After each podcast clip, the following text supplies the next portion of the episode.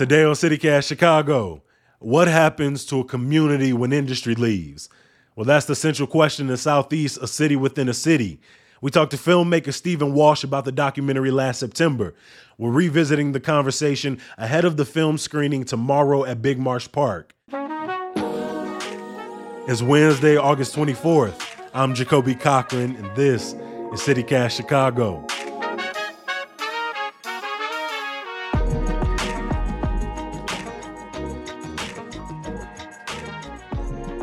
You know, it didn't always look like this, feel like this.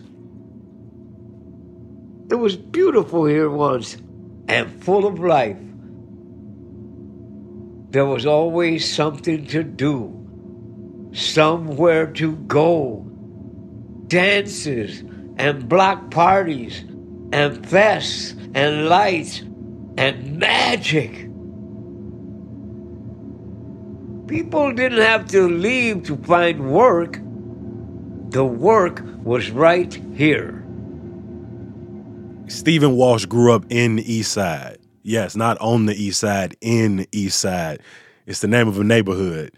For six years, he's been working on a documentary about his neighborhood and how it shaped his family for good and bad what neighborhoods are we talking about when we say the southeast side of Chicago? Yeah, yeah, yeah. That's that's kind of how we got to kick off the film, man. Because even people in Chicago don't even know about southeast Chicago. They're like, "What is that? Mm-hmm. Lake Michigan?" And so it's basically exactly it's basically under Lake Michigan, um, and it's four communities: South Chicago, which was the original overarching community, and then it kind of split as time went on. Um, the the East Side, which is where I grew up um, Hegewisch, and South Deering. So those are the four essential neighborhoods of the 10th Ward, and that's what we're going to be talking about in our story. Your family story is a common one, right? That came to the area to work at the steel mills.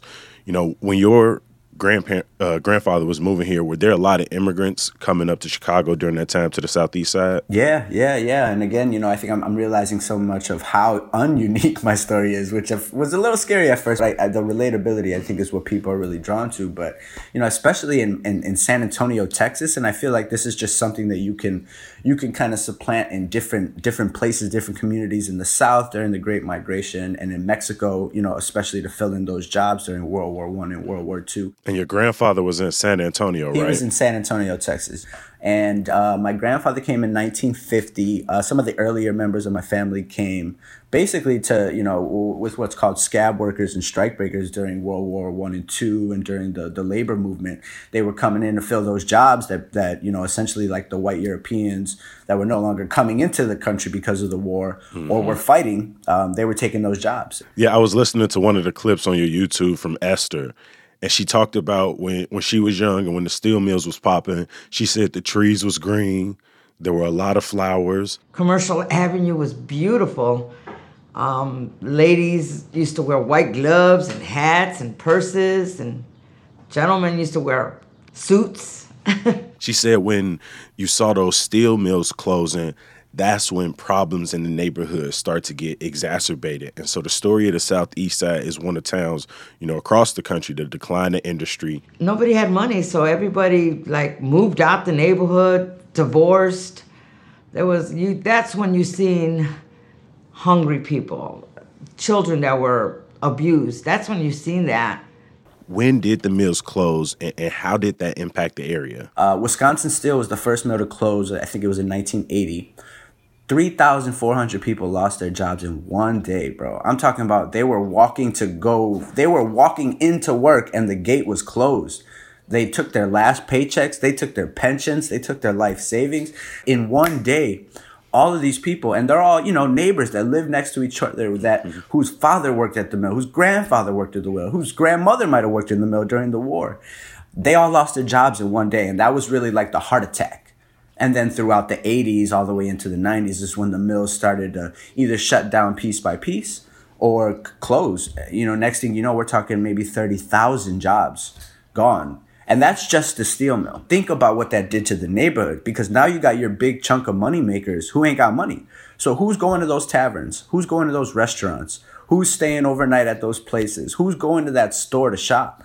So it's just this trickle down effect. And then you got all these people, and I'm seeing it now with with the pandemic. People that have you know had jobs for so long and lost it. I'm seeing the psychological damage. I can only imagine if you were told your whole life to do something, and then they took it away with no other option your grandfather Coco Gomez, mm-hmm. you said that's the lens through which you really tell this story. Can you tell me about your grandfather? You you grew up next door to your to your people. Yeah, yeah, yeah, yeah. We grew up right down, you know, right next to each other, man. We don't we never venture too far, and um, yeah, my grandfather was a huge influence on my life. You know, he, when I was younger, he was kind of like this scary old drunk and you know he was always mad. And again now i understand that. But at the time i feel that 100% man we all got that crazy old drunk gramps you know telling stories telling tales about back in the day and you know um, yeah so he grew up in you know chicago most of his life. He moved to san he moved from san antonio when he was two.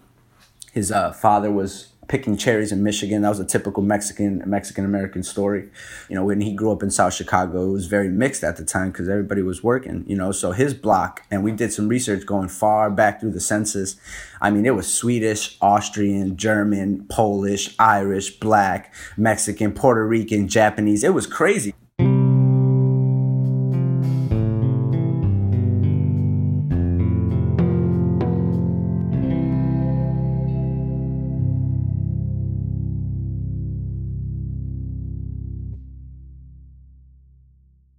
By the time it got from like your grandfather being in the steel mill to you, there was still your mom and your pop's mm-hmm. generation. Mm-hmm. What did the Southeast Side look like? Yeah, yeah, yeah. There's a section in the film. I've, I've heard this term my whole life, and I ended up just calling it a second. It's called the Bloody 90s. That's, it was the roughest time. I mean, my dad, you know, my dad was gang in and out of prison. Um, members of my family always getting shot. I got we got we had a shootout at my fifth birthday party. You know what I'm saying? So that was the '90s. That was that was the '90s, and the '80s I think is where it was beginning to start. You know, a lot of the story I'm talking about is the transformation and and kind of de-evolution of gang, the gangs, the invention, the where these gangs came from.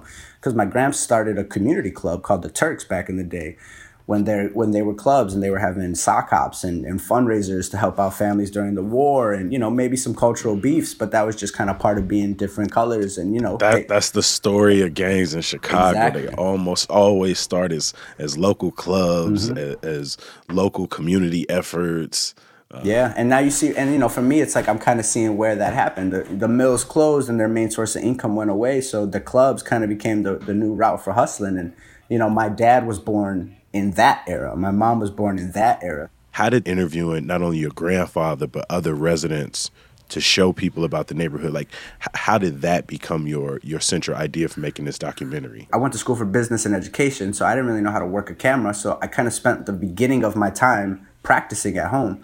My here's my gramps sitting down playing music so i'm recording him. So i'm like trying to get lighting and frames and thinking about sound. I'm asking people like yo what do you think and everyone's like, yo, I don't even care. Who is this old man right here singing and talking shit? This guy is gold. Who is he? And so that's where it all kicked off.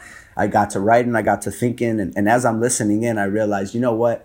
His story's not as unique as I thought. It happened to so many more people. And that's where it branched out. I asked an uncle, I mm-hmm. asked a cousin. It just kept getting bigger. It was like a snowball effect where I realized that it's our whole neighborhood. But you say your grandfather was such a, a, beautiful influence in your life, man. Can you tell me what's what's a memory from when you were growing up that you really hold on to? My my gramps, man, he was just like it was weird. It was like I, I was going to school my life. I'm learning all this academic, all these academia things, right? And I'm learning from these. I went to Whitney Young. I went to U of I. I went to Johns Hopkins. You know, I, I'm I'm an educated dude.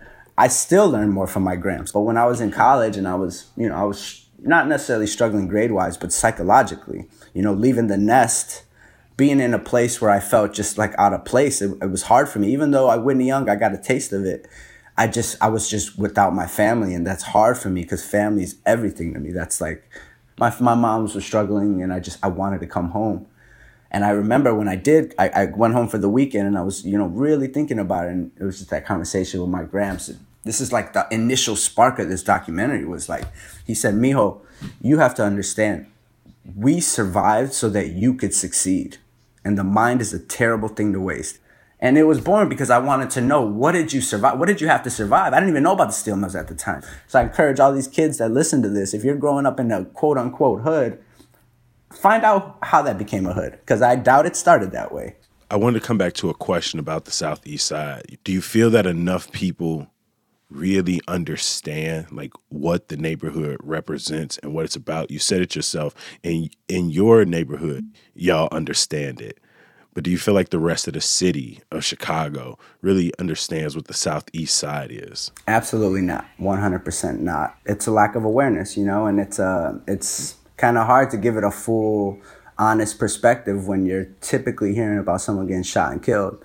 You ain't really hearing about Roman doing, you know, these guys, I don't know if you've heard much about Meeting of the Styles that just happened. They just organized artists from all over the world to come and paint under our viaducts for free.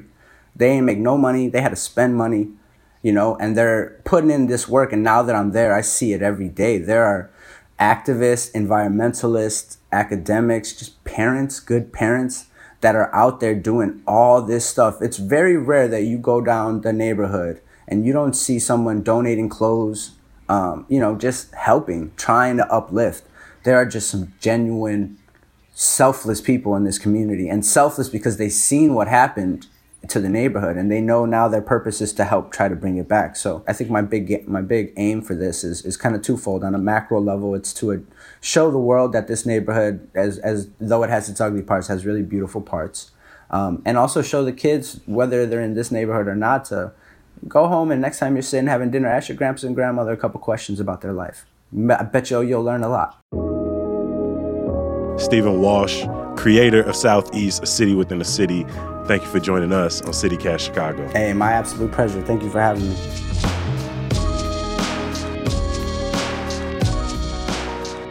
Walsh's documentary Southeast, A City Within a City, is being screened for free tomorrow after sunset at Big Marsh Park.